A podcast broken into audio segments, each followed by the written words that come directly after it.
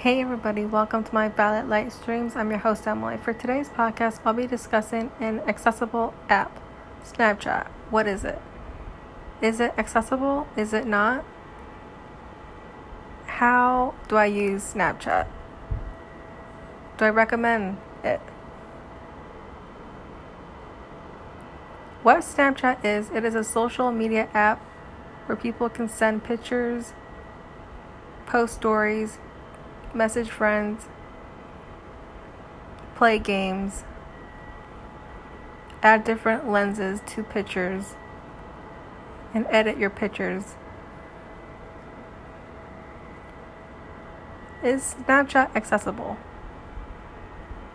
To the point, yes, when being able to navigate through your profile, your settings, messaging people, adding friends, moving friends. It is very accessible.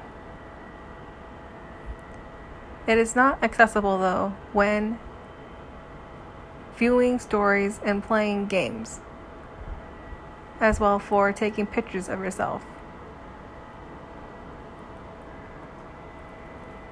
It is completely inaccessible when trying to edit a picture of yourself or viewing a story of other people, as well for playing games. How do I use Snapchat? I use Snapchat with my iPhone using VoiceOver. I'm able to navigate through the settings, through my chat messages, and through people's stories. But I'm not able to know what the picture or video is when viewing that story. Do I recommend Snapchat?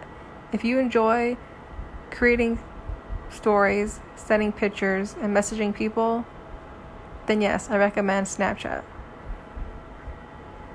Thank you guys for listening to my podcast. Today's podcast is discussing Snapchat. What is it?